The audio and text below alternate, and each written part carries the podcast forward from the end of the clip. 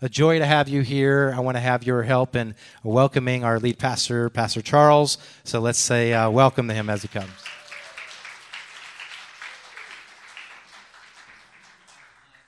Hey, good morning. Welcome. Sorry for the setup here. I have some back problems right now. I had a little back procedure done, and there are some issues. So thanks for bearing with me. My name is Charles. I'm the lead pastor here, and happy Thanksgiving week. It's good to see you. I hope you have some fun plans.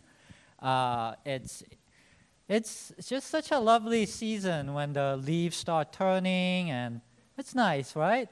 And it's great to be together here. So as Mike mentioned, you may notice these flyers on your seats, 20th anniversary giving campaign. The reason why we are doing this is because this building is getting sold, and we have to leave here next October.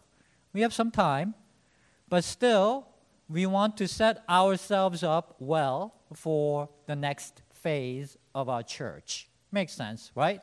So we are doing this giving campaign, and we're asking you to donate.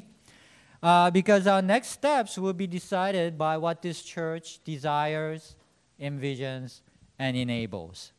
If you have any questions, read a flyer, listen to the sermon from last week where I talk about it more in detail, or you can come upstairs after the sermon, the service is over, and chat with me about this or any other thing.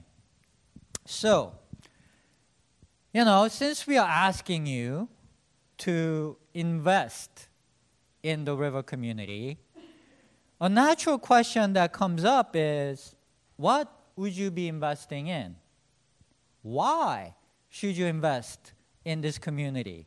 I see some nods, right? What's the river about? And what can you get out of investing here?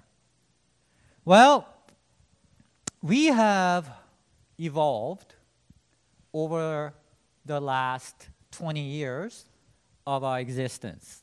First, dozen years of our church, we were a very solid evangelical church. Do you guys know that term, evangelical? It's taken on a meaning of its own. Back then, it was a little less that way, but we were part of a very well-known evangelical group called Vineyard Christian Fellowship. How many of you heard of Vineyard Christian Fellowship? Quite a few of you. How many of you heard of Hillsong? More of you. So Vineyard was Hillsong in its day, 40, 50 years ago. Not to date myself. It was the big thing back then as the evangelical music group. Our focus was being biblically centered, spiritually powerful, and practical change in people's lives. And these are good values. And we still believe in them and pursue them. These are good things. But for the last 7-8 years, we have become increasingly focused and convicted on agape love, unconditional love. Agape is a very important word in the Bible. You know, it can sound a little weird, right? Agape, what is that? Well, whenever you read in the Bible, love, God's love, it's an important concept, right? That's agape in its original form. There were lots of different words for love in Greek, but agape was a unique word. This theologian, Anders Nygren, puts it this way: agape love is unmotivated in the sense that it is not contingent on any value or worth in the object of love. It is spontaneous and heedless, for it does not determine beforehand whether love will be effective or appropriate in any particular case. This is a very interesting and important aspect of agape, because every other love is contingent or conditional upon the object of love, right? Romantic love, for example. You don't just fall in love with anyone and everyone, right? There are conditions. You like see someone and there are things that happen and you find yourself in love. Have you ever, right? You don't just like go around with anyone and say, you know, fall in romantic love with them, right? That's not the way. Or mother's love. They're very conditioned. You know, it's your child that you love. You don't just, you know what I'm saying, right? So every love is contingent upon the object of love. There's some condition attached to it, except for agape. It's a very unnatural love. But every time in the Bible that talks about importance of love, it is this particular type of love, not any other type. For example, when Jesus tells us, do agape and you will be saved for eternal life, it's not just love, it's agape. Agape God, agape yourself, agape each other. Everything in the Bible hangs on this. This is the greatest commandment. You love yourself, love your neighbor, love God with all your heart, mind, soul. You've heard of that, right? It's agape. It's not just any other love. Anyone who agape is born of God and knows God. Anyone who does not agape does not know God, for God is agape. These are always translated as just love, but you know, it's not anyone who loves is automatically knows God, is born of God, and is saved. If you fall in love through Tinder, that does not just automatically save you. That does not just automatically mean that you know God now. Do you know what I'm saying? Right? Wouldn't you agree? It's not just love that will save you. It has to be agape. It's only agape that is salvific. And that's why we began to put more focus on it, try to understand it better, try to interpret everything through the lens of agape, because that's what the Bible tells you to do. And when you do that, somewhat different convictions and understanding of God emerges than the usual traditional Christian message. For example, I have a defining experience in my life that led me to go into ministry that some people would say was the calling upon my life, that still today serves as a bedrock experience when I think about God and pursuit of God. Some of you may have those kinds of experiences. Some of you may not. I have this experience, and many of you have heard this story before. But I want to illustrate the difference of narrative and lessons that emerge when you apply agape as the grid to interpret my experience versus the classic traditional Christian grid. Something very different happens. So I want to illustrate that. So if you heard this before, just bear with me. There will be a payoff at the end, I think.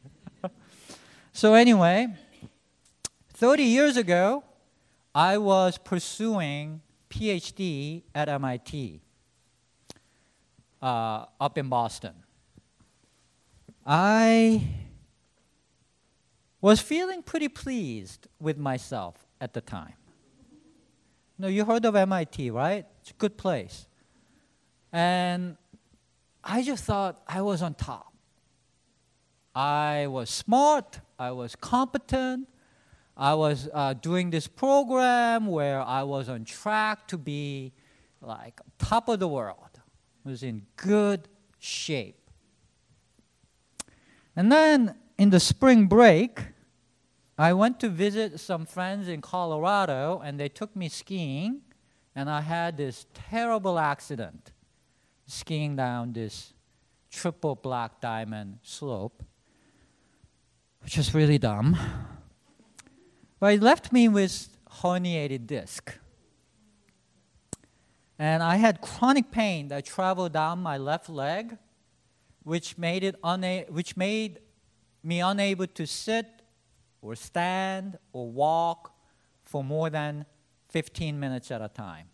I was pretty much disabled, constant pain. And the doctors, they were not sure if they wanted to operate. They said, you know, it's 50-50 whether you get better or worse. They said, you are young. You know, you are in this very stressful place, MIT.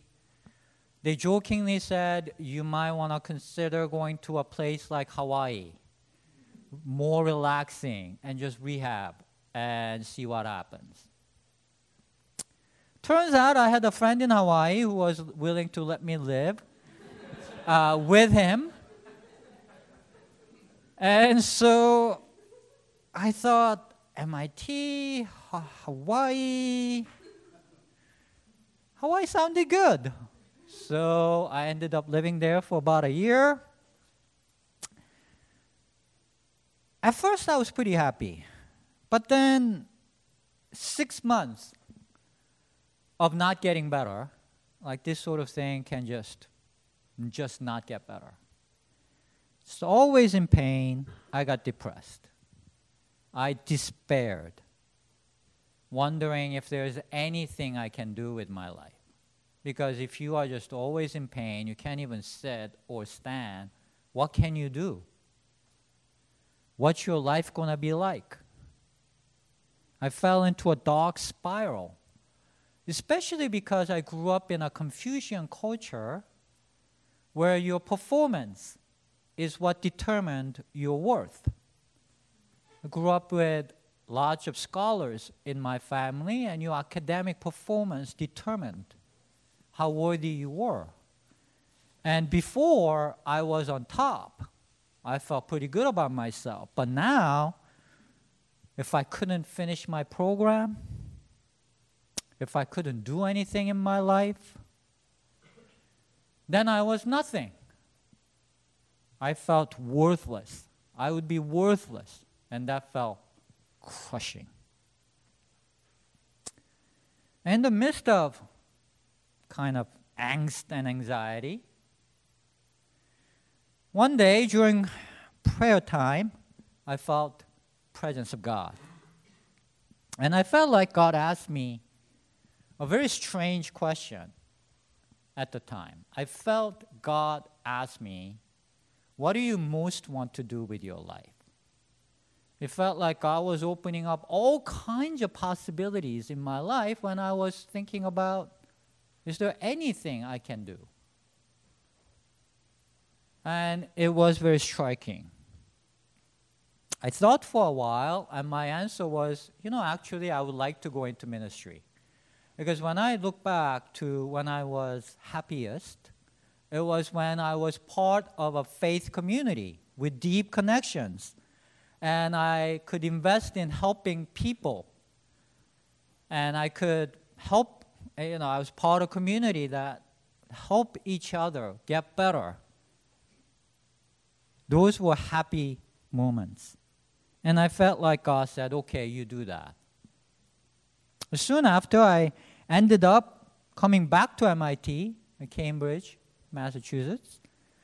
And with a few friends, we worked on starting a church. And that church grew from 7 people to over 1,000 in just a few years. We ended up buying a former Catholic church.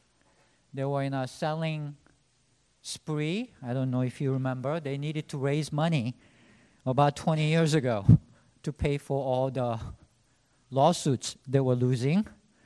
And here are some pictures of that church. It's a whole city block north of Harvard. Nice, right? And I made $43 million in 18 months playing stock market from the floor. So that was cool.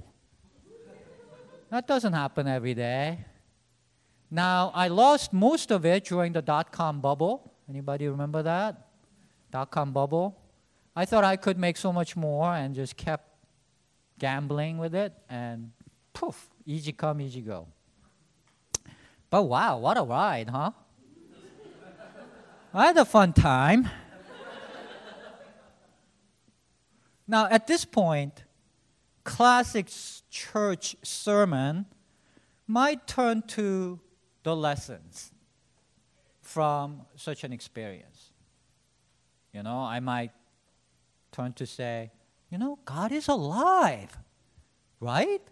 What a change from being an invalid on a floor to such a meaningful life from a prayer experience. God is alive. And God can do the same for you, right? I can teach you because I've done it. I know how to, you know, go from being a loser in despair. I know the right way to pray. I have heard the voice of God. Follow me. Call this number at the bottom of your screen. You know, and a dedicated prayer warrior will get to you, donate, you know, give money to this church, to me. You know what I'm saying, right? You've heard messages like that. Or it can become a moral lesson. Right? You know, my answer to God was not, what do I most want to do? I want to buy a Ferrari. I want to go around, have a good life. My answer was, I want to be in ministry. Ding, ding, ding, ding, ding. Right answer. Right? You want to help people. You're not selfish. Be a good person. You answered right, so you were rewarded with protection and prosperity and miracles, right? So don't be selfish. You know, live your life for other people. Be a good Christian, and God will reward you, right? That would be kind of a classic message, right? If you haven't caught my drift yet, that's not where we're going to go here. That's not what we preach here. I personally believe that would be a big mistake. That's not what the Bible would teach you. First off, I still have major back problems. It didn't just go away. Prayer is not magic. If you do the right thing and know the right theology, God will solve your problems. That's not how it works. I know so many great people of God, pastors, dedicated their entire lives to God, did amazing works, had wonderful character, better than me, and they would get sick and pray with all the most powerful prayer people in the country. Vineyard was famous for this sort of thing. Wouldn't get better, get sick, just never get better, never recover. It didn't work that way. It's not, God is not like a vending machine, you know, press the right button and you get a miracle. It's not how that happens. The thing is, blessings, spiritual power, prosperity, protection, God's miracles, rewards from God, they are not the point of faith. They are nice things, and I want you all to have them. More the better. You know, I wish all of you could have $40 million playing the stock market, you know, buy a lottery, win it. You could maybe donate some money to this church. It would be great, right? More the blessings and power, more power to you, but that is not the point of faith. The Bible teaches us. If I speak in the tongues of men or of angels, heavenly language, but do not have agape, I am only a resounding gong or a clanging cymbal, just a loud, fat nothing. If I have the gift of prophecy and can fathom all mysteries and all knowledge, you can be the greatest theologian who ever lived. And if I have a faith that can move mountains, you're so spiritually powerful, you can actually move mountains. Unbelievable. But do not have agape. I am nothing. If I give all I possess to the poor, live an unbelievably selfless life, and even sacrifice my body, martyrdom, such that I can boast, but do not have agape, I gain less than nothing. Agape never fails. But where there are prophecies, they will cease. Where there are tongues, they will be stilled. Where there is knowledge, it will pass away. Now these three will remain forever, faith, hope, and agape. But the greatest of these is agape. What a powerful message. What a powerful message. At a time when people really focused on spiritual power and theological knowledge, and we still do. Churches make so much of these things. Knowing the Bible, knowing theology, the right theology, having spiritual power, praying a lot, memorizing the Bible, being a good person, helping the poor, even martyrdom. These, we would say, are signs of spiritual maturity. We would say the point of church is to help people grow in these things. We would think people who possess these kinds of qualities are spiritual leaders and pastors. This is the point of faith, we would say. But what does the passage tell us? You can do all that, but it's less than nothing. What counts is agape. Isn't that clear? Isn't that so crystal clear? The agape is the focal point. It never fails. Lasts forever.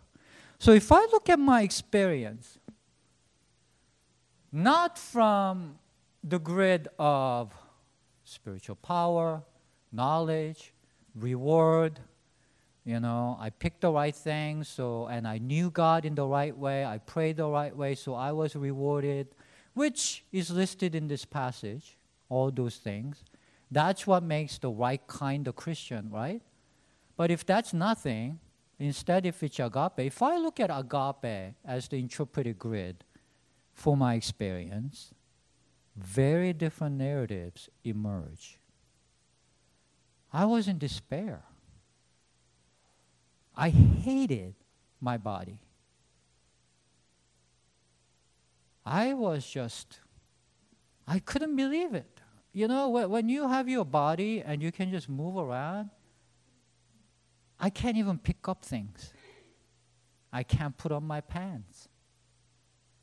It's you don't think about it when you are able to just run around.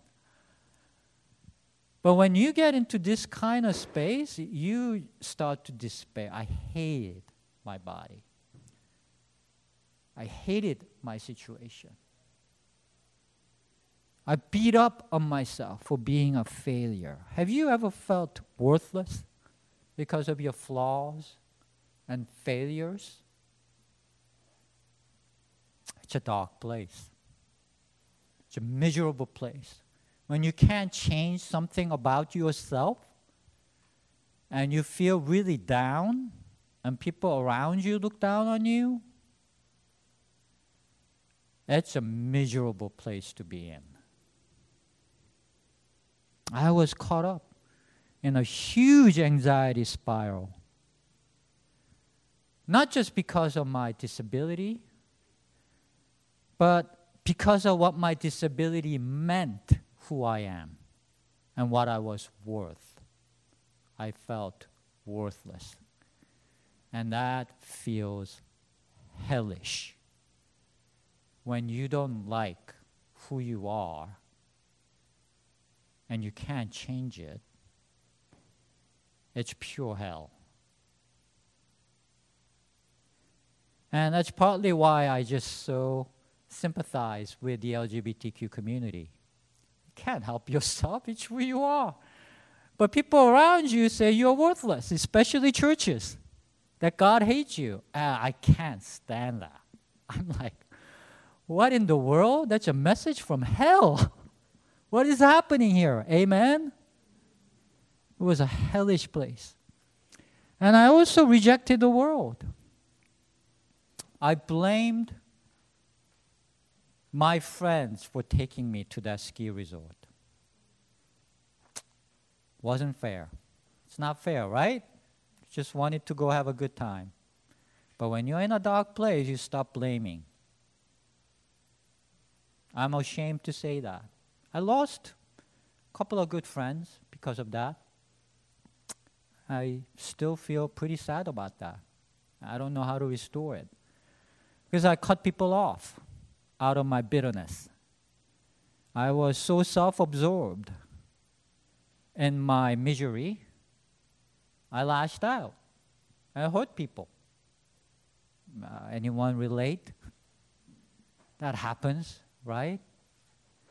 I was cut off, or I hated myself, and I hated people around me.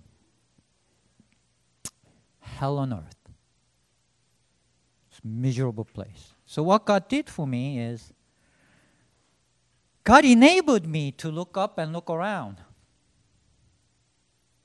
When I, with that prompt, what do you want to do? When I thought about helping people, that made me feel better. Being a blessing to people around me, that thought got me out of the pit I dug for myself. I chose it for myself to be in that pit. And I realized I could try to get out of it by embracing myself and people around me. That's the greatest commandment, right? Agape, each other. Agape, yourself. Come out of it.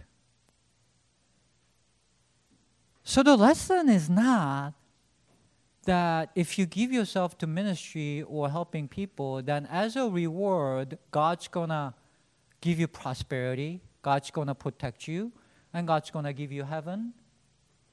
That's not how it works. You see, the reward from God is doing God's work. Do you see the difference? It's not that doing God's work will result in reward of heaven for you. Heaven is doing God's work.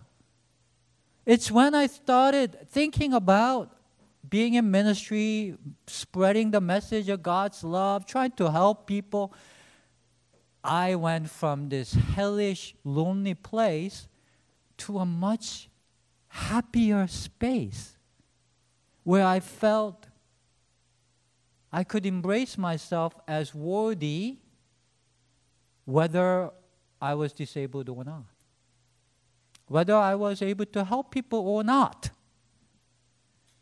No matter what, this message that God loves me and think I am worthy just because I am made in the image of God, I am a human being, that's all. There is no condition attached to agape. You remember? That got me out. So heaven is not the reward of doing God's work or following God's advice. God's advice is heaven. Do you get it? It goes together. I went from hell to heaven, my personal hell to my personal heaven. I hope you get that. I would love to talk more about that. So come upstairs if you want. There's lunch there. You know what's better? Free lunch. And just able to talk about stuff like that. So this is a different narrative. It's not give to church and do God's work and God will reward you. It is your privilege and it is your heaven and reward from God to be able to give and to be able to love yourself and people around you. Amen. So this is how God is good all the time. This is how God is good all the time. God is your friend all the time. Not just when you're being good. God is always trying to be your friend, our friend.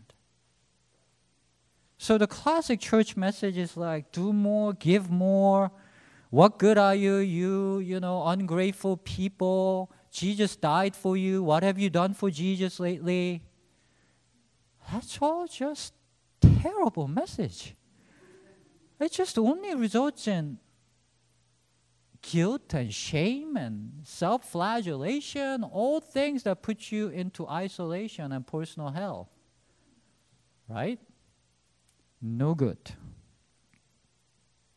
When we understand this message and start living out of it, it really changes your life. I am a personal beneficiary of that. And that's why I do this. And it's not just me. A lot of people experience similar things. So at this point, I'm going to invite Anthony up. He's been a good friend and a board member of this church, and he has really powerful stories. And he could talk for 30 minutes, actually, about his story. But I asked him to keep it to about 5. So he'll have more chances to speak. He does not like speaking in public. So...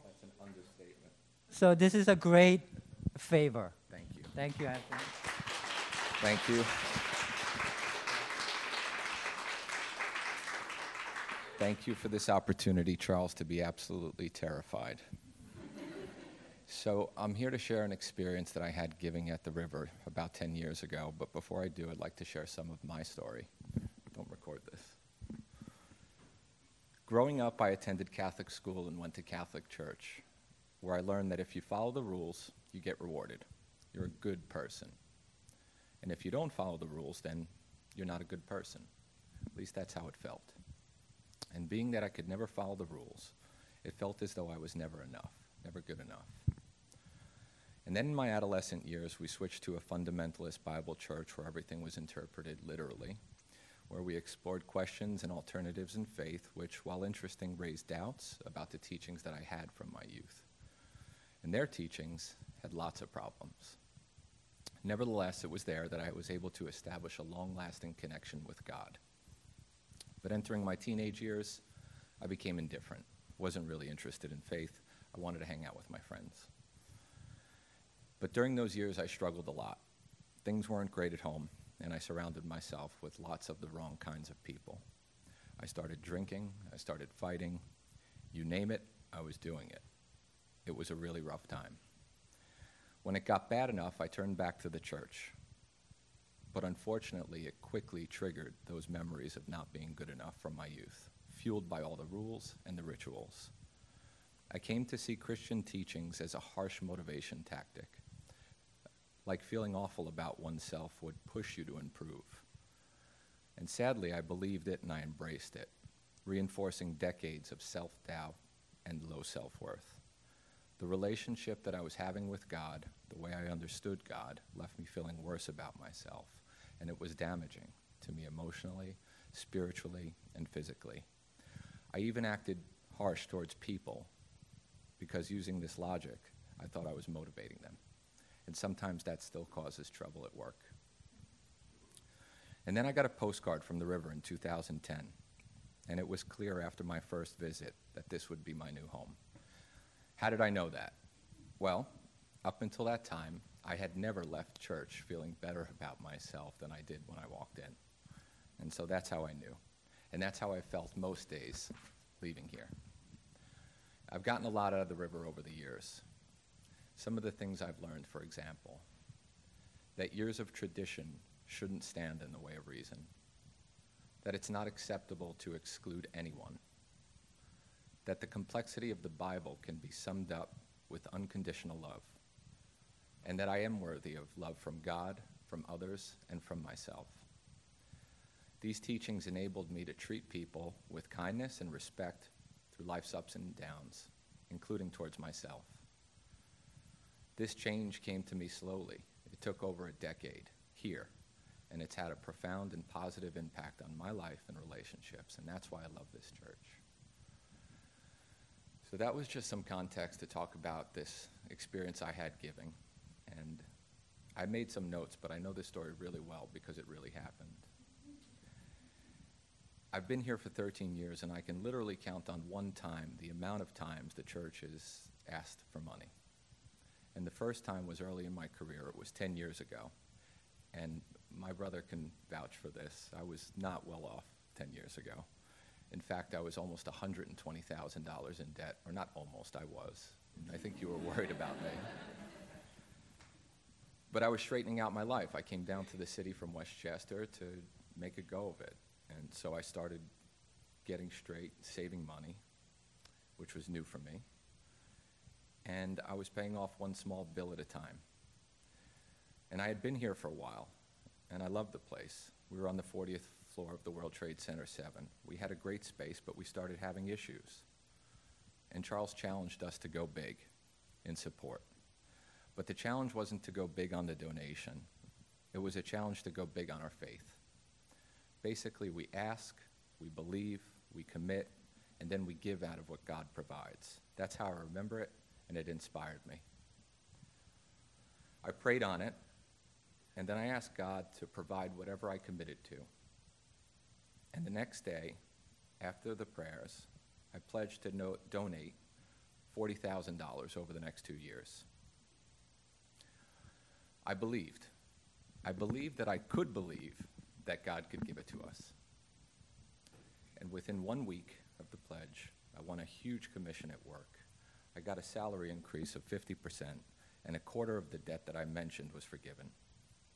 It came to me from many different places in a short amount of time, and it was an incredible experience. And what's more, since that time, with all that debt, since I started giving, I always have more than I need, and it gives me a lot of joy to give. It's my purpose. And so I plan to give significantly to this campaign this year, and I hope you will all join me in doing so, because this place is significant, and I want to ensure that others have the opportunity that I've had to receive what I've received. So thank you.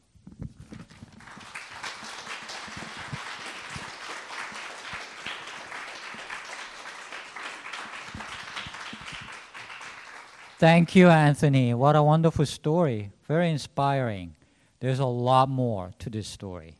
And so I'm going to make him share some more early next year.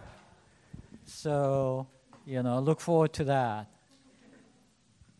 So we're a church community that is centered on agape love of God, that we can experience for one another as we extend it to one another.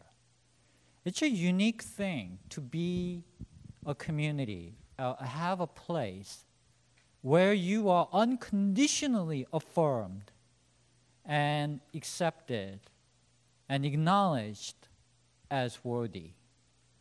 Not that every behavior is good. There's harmful behavior that goes against agape, and that needs to go. But who you are, how that behavior goes, proceeding from the principle of agape, makes a huge difference in how you understand the world, understand yourself, understand your worth, your purpose, what makes for a worthy life. It's night and day. And that's why a community like this is worth supporting. So I hope you will join me. Caroline and I, we are going to give significantly. It's a blessing to me to be able to be in a community like this. So the reward is the community. The reward is the smile we see on each other's face. The reward is the change we experience in our hearts. And that's all worth investing in. It's a pearl of great price. So think about it. We're going to wrap this up early next year. Think about it through the season of giving, right? It's coming up. And then we'll see where we go from there. But I'm just so happy to be with you all. I'm grateful. It's the week of Thanksgiving. Let's give thanks to God. Let me pray for us. God, thank you that you are agape. It changes so much of our life, our faith, how we understand worth, how we should live. So we pray now that you would come and touch our hearts even now. That your Spirit would convince us of your agape, your love, how you see us. And we pray that that would become a spiritual power, an anchor in our soul that enables us to go through the ups and downs of this life with joy and gratitude. In Jesus' name, amen.